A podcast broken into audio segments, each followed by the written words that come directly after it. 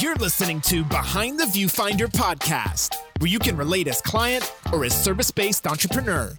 Listen in on behind the scenes of client projects, the latest image capturing trends, and recommendations for your photo or video needs.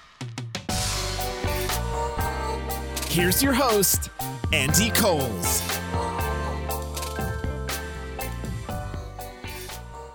Hey-o! Welcome to another episode of Behind the Viewfinder podcast. If this is your first time tuning in, thanks for dropping by. This is where we talk about photo and video capturing things related.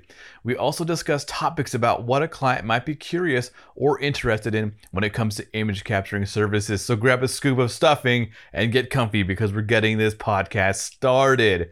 Uh, guys, today I am coming from a different uh, centralized podcasting spot, aka the bedroom.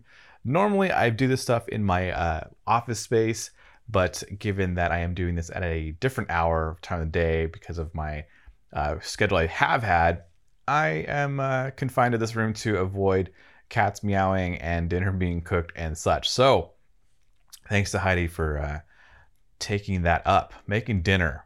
I appreciate it because I like to eat. I don't want to go to bed hungry. Who does? All right, anyways, we are into episode twenty-two. This is the second part of the series, or technically like three-part series of talking about artificial lighting and the benefits of it and how to improve that for you. So what we're going to be talking about is basically almost the same things we were talking about last time, but now how to use two light sources and how that can benefit you um, when you're lighting your subjects, okay? So let's start off with the traditional one again. We're talking about Rembrandt lighting. We had originally, we had this talking about that your placement is wanting to be at the four o'clock position or the seven o'clock position.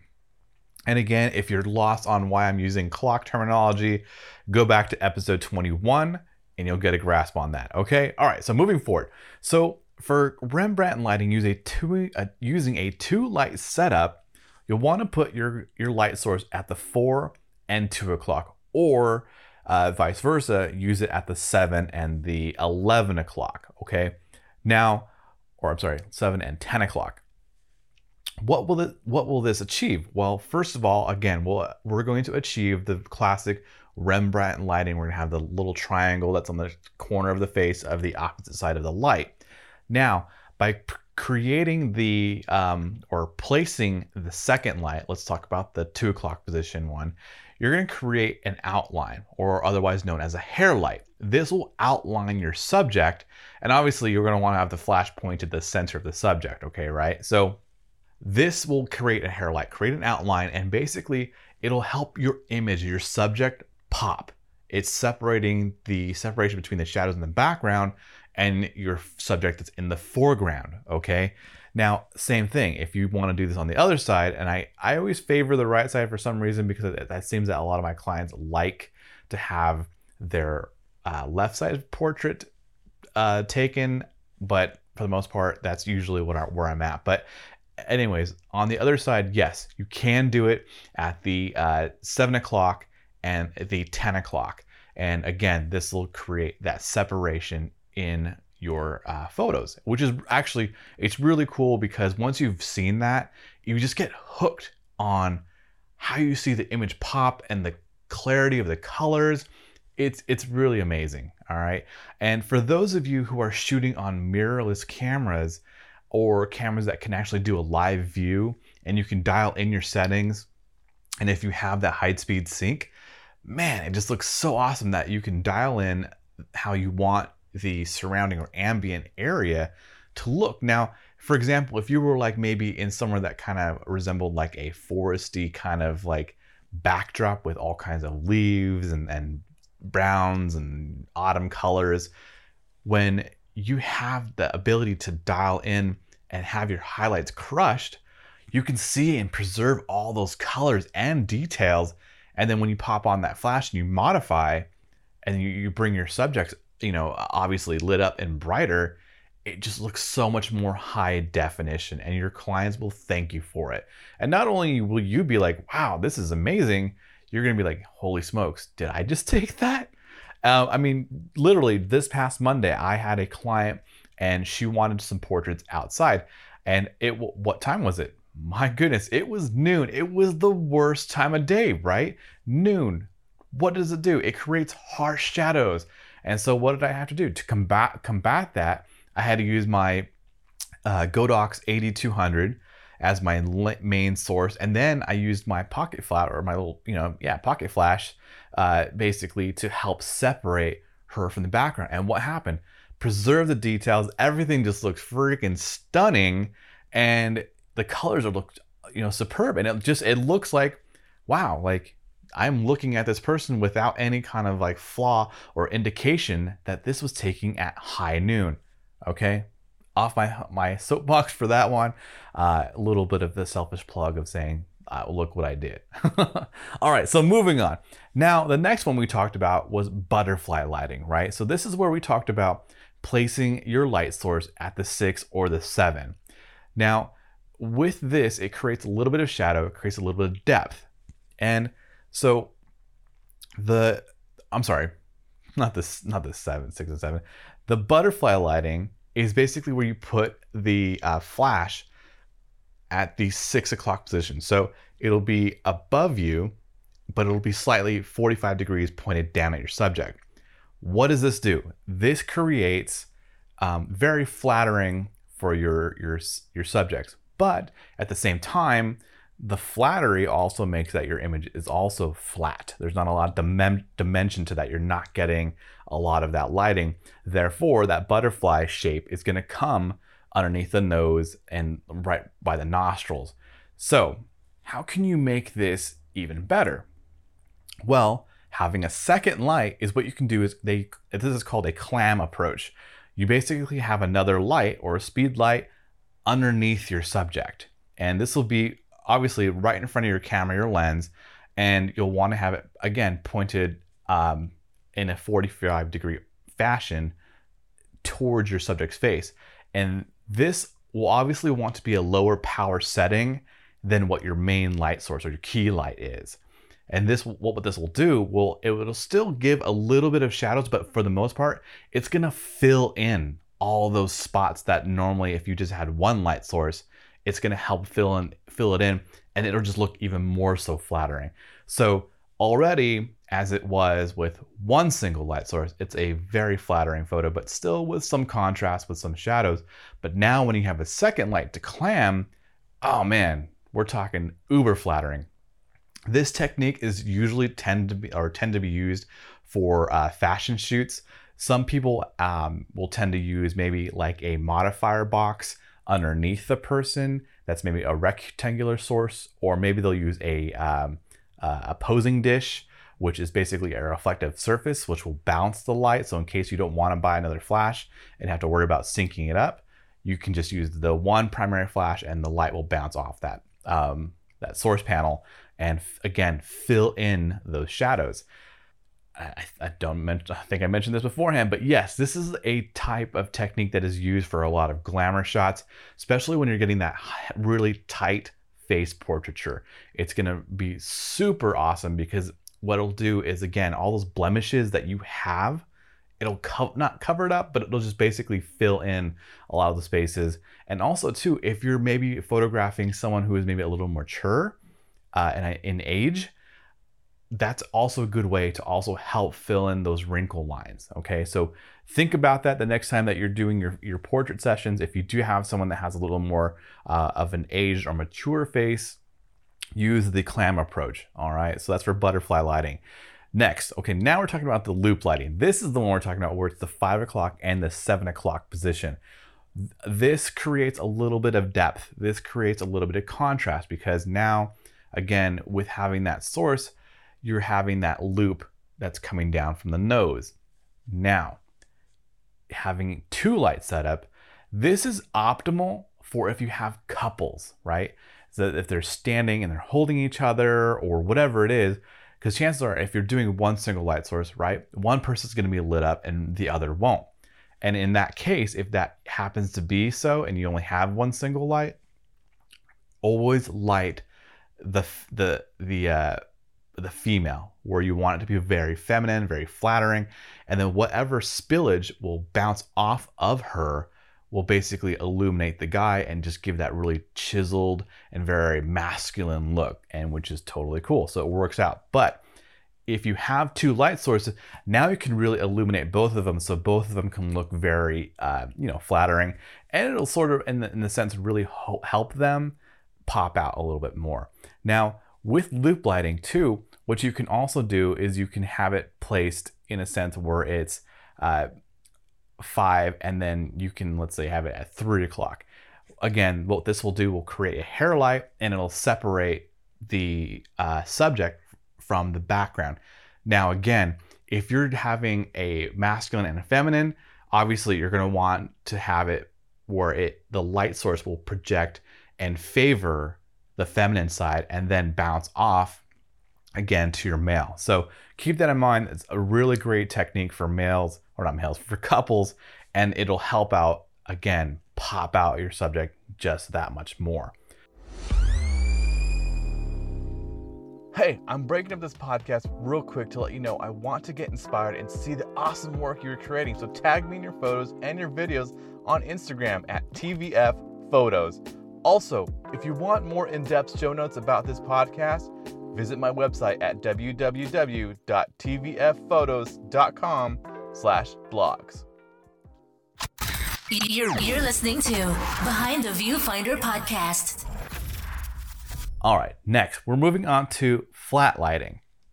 Flat lighting is where the light source is directly behind you or in front of you.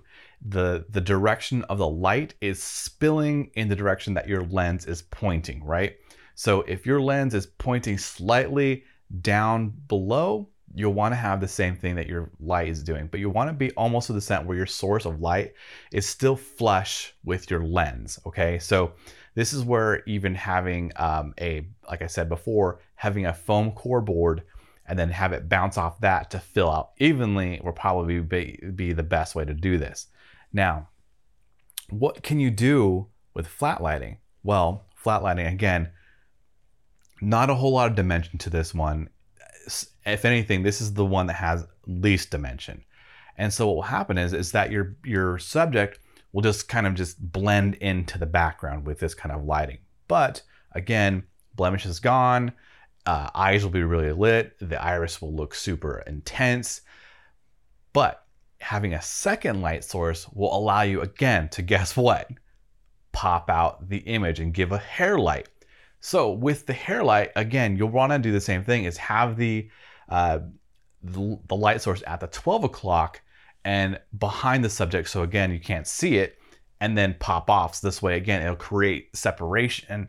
And now you see this really super flattering image. This is also a technique that's also used for glamour uh, and also like fashion product if they're using for uh, skincare. So the also thing to this is that for the backlighting, it's going to want to be probably just as strong, if not a little stronger than your main source, so it out, gives out that edging of your subject. All right. Now, another thing that you can do if you wanted to to create some separation is using a modifier like a gel. Now, with this one, you probably wouldn't want to point the, the uh, flash that's behind them directly at them, because it probably won't fill out a whole lot. Now, if you do have a wall drop, that'll be optimal. And that's where you can turn the, the flash the opposite way, and the gel will fill out the background, and now you have a colored, stylized portrait, which is cool too, and also, again, adds separation. Now, I understand, yes, if you do have Um, a uh, you don't have a backdrop and you're you're outside, okay, yeah. What you'll probably want to do is lean towards colors that obviously have a lot more contrast to what your background is. So if you have an orange or a yellow color, maybe that might help for a lot of like browns or even um, greens if you're having that in your background, and then vice versa. If you have reds and orange and yellows and browns, then maybe go with something like totally uh, abstract and go with like maybe purple. Um, you can go with blue, um, or even, uh, I guess you, you probably could use maybe something like, uh, like yellow. I think maybe in my head, it, it sounds right, but now I'm thinking about it. Anyways, I digress, but you get the feeling, right? Or you get the you get the the uh, principle behind this is separation is hap happening when you add that gel, and just, it just stylizes your your uh, portrait that much more. All right, so now next one, we're talking about split lighting. Split lighting was our one that we talked about that was super aggressive, right? It's super masculine. Uh, One side of the portrait is basically lit up, the other is very shadowy um, and left intentionally that way to give depth. Now, what could you do for this one? This one you can do where you position the light still nine and three. And this is great because now it illuminates both the cut. Like if you did couples, this illuminates the whole thing. And then let's say that you wanted to have a little bit of shadow on the side, like the middle. It's going to be a little defined, but not as much. Um, and that's going to be probably optimal also for teams or couples. If you have that, it'll help out. Just give that overall filled light source as if you had this like mega light that was basically filling up all of your whole area.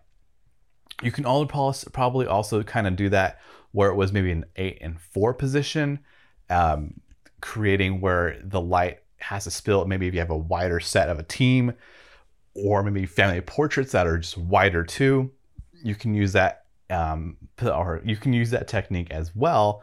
And again, no one gets left out. No one gets, you know, shadowed and covered up. This is not the worst though, right? When you're like, you're in a group setting and everyone's like, yeah, I'm taking pictures. And someone's like casting a shadow over you. And you're like, yeah, that's my eyeballs right there in the picture. That's me. Hey. Or maybe people who maybe are like shorter, they always kind of get like smothered between like armpits and like shoulders or other heads and stuff. If they're like the shoulders in the family, I don't suffer from that, but I'm just saying from people that I've seen in the past, it's like, oh, poor you. But if you have that lighting, it again, it'll basically help trim out everybody and get everyone's face lit so you can see actually who is in the shot. All right. Um, next one, we're talking about halo lighting. Halo, um, we, again, we have the light source directly above your subject, pointed down at the top of their head. And we said that this one can be used one of two ways. It can be used to be super edgy and masculine, or it can be super feminine. So the way to achieve the femininity is to have the subject looking up. And then the light will spill, basically showering the person with light. Um, otherwise, if the person's looking directly at you, it'll make the person look very chiseled. Uh, if they have, especially if they already have muscle definition, it'll just be that much more intense. They'll look shredded like a julienne salad, basically. um, all, and then so how would you basically stylize this with a second light? You're thinking, well, would I have two or one from the bottom? No. Again, What are we, what's been the theme lately? We've been talking about edging out, but creating that hair light. So you can still do that in a sense. Or again, if you have a backdrop, you can put a slap of gel and boom, now you have a crazy stylized portrait of some cool color and then some light spill, right? So that's another way to use halo lighting when people are saying, don't do halo lighting, it is bad. So um, that's pretty much how to use two light sources. Uh, the campfire one, really, I mean, you can still do that also. You can do where the bottom light from the uh, towards the up to give that really scary, mysterious look, and then create an edge light also to create our hair light, and then put, place that directly behind them or to the side. And if I was doing this to the side to create that very mysterious and very scary look, I would probably position that light at the like three o'clock position, maybe even the two, probably the two o'clock, so that you don't illuminate too much of the face. Uh, so you can create that very monstrous look. All right. So anyways, guys, I, that's the, the, the uh, course we're talking about for two lights. Um, next week, we're going to be talking about three light source setup, and that's usually been my, my bread and butter lately is a three light setup. That one's really cool because you have a lot more options. Uh, and then hopefully what I'm trying to do is that hopefully by the next following podcast after that, I can interview somebody who, in my opinion, is, has been really great with lighting sources uh, and just creative gelling and stuff. And just, I want to pick his brain and get you guys some information to help you out as well. Um, I still have to ask them. That's the other important thing, right? So hopefully he's up to it, and uh, we'll get that going. I had some questions uh, on my Instagram. I had asked if you had any questions about lighting, hit me up. Uh, one of the questions was, how do I light up a room if I'm doing teaching? I know a lot of people right now are doing like Zoom classes, whether it's instructing kids for school or if you're actually demonstrating for class, for dance, for uh, movement education, or for fitness. And um, I believe it was episode twelve, I believe it is, but I will throw it in real quick. You can use a work lamp if you are not a photographer or a videographer. You can use a work lamp to fill in your room. A lot of these ones now that are L E D powered, that even if they're like thirty or sixty watts, they're almost gonna be equivalent to like three hundred watts. So you can use that, point it up to your ceiling, it'll it'll cascade all the light down, fill in the shadows and the gaps, create separation. If you didn't want something so aggressive like that, you can always use foam, foam core boards and have the light bouncing off the foam core board and then on back, reflecting it back, back to you. So the only problem with that is if you have anything in the foreground, it'll create a shadow in the background. So pick your poison. Uh, I would probably go with the point to the ceiling. It, that's tends to be a little more natural anyways. And then the other question was, uh, thanks to uh, A J, uh, what is light? Um, I feel like that's a very philosophical question. What is, what is light? Is it Is it just like a combustion of gas that we're seeing? Is it constant explosions? Is it is it something that's a figment of our imagination? Is it something that we're just thinking we are achieving? I don't know. I'm sorry. I don't have anything super awesome or informative about that one, but nonetheless, very worth bringing that up. So A J, thanks for asking. And uh, that's it for me, guys. Episode twenty-two, we're wrapping it up. You know what happens next. We'll catch you on the flip side. Thanks for listening and happy clicking.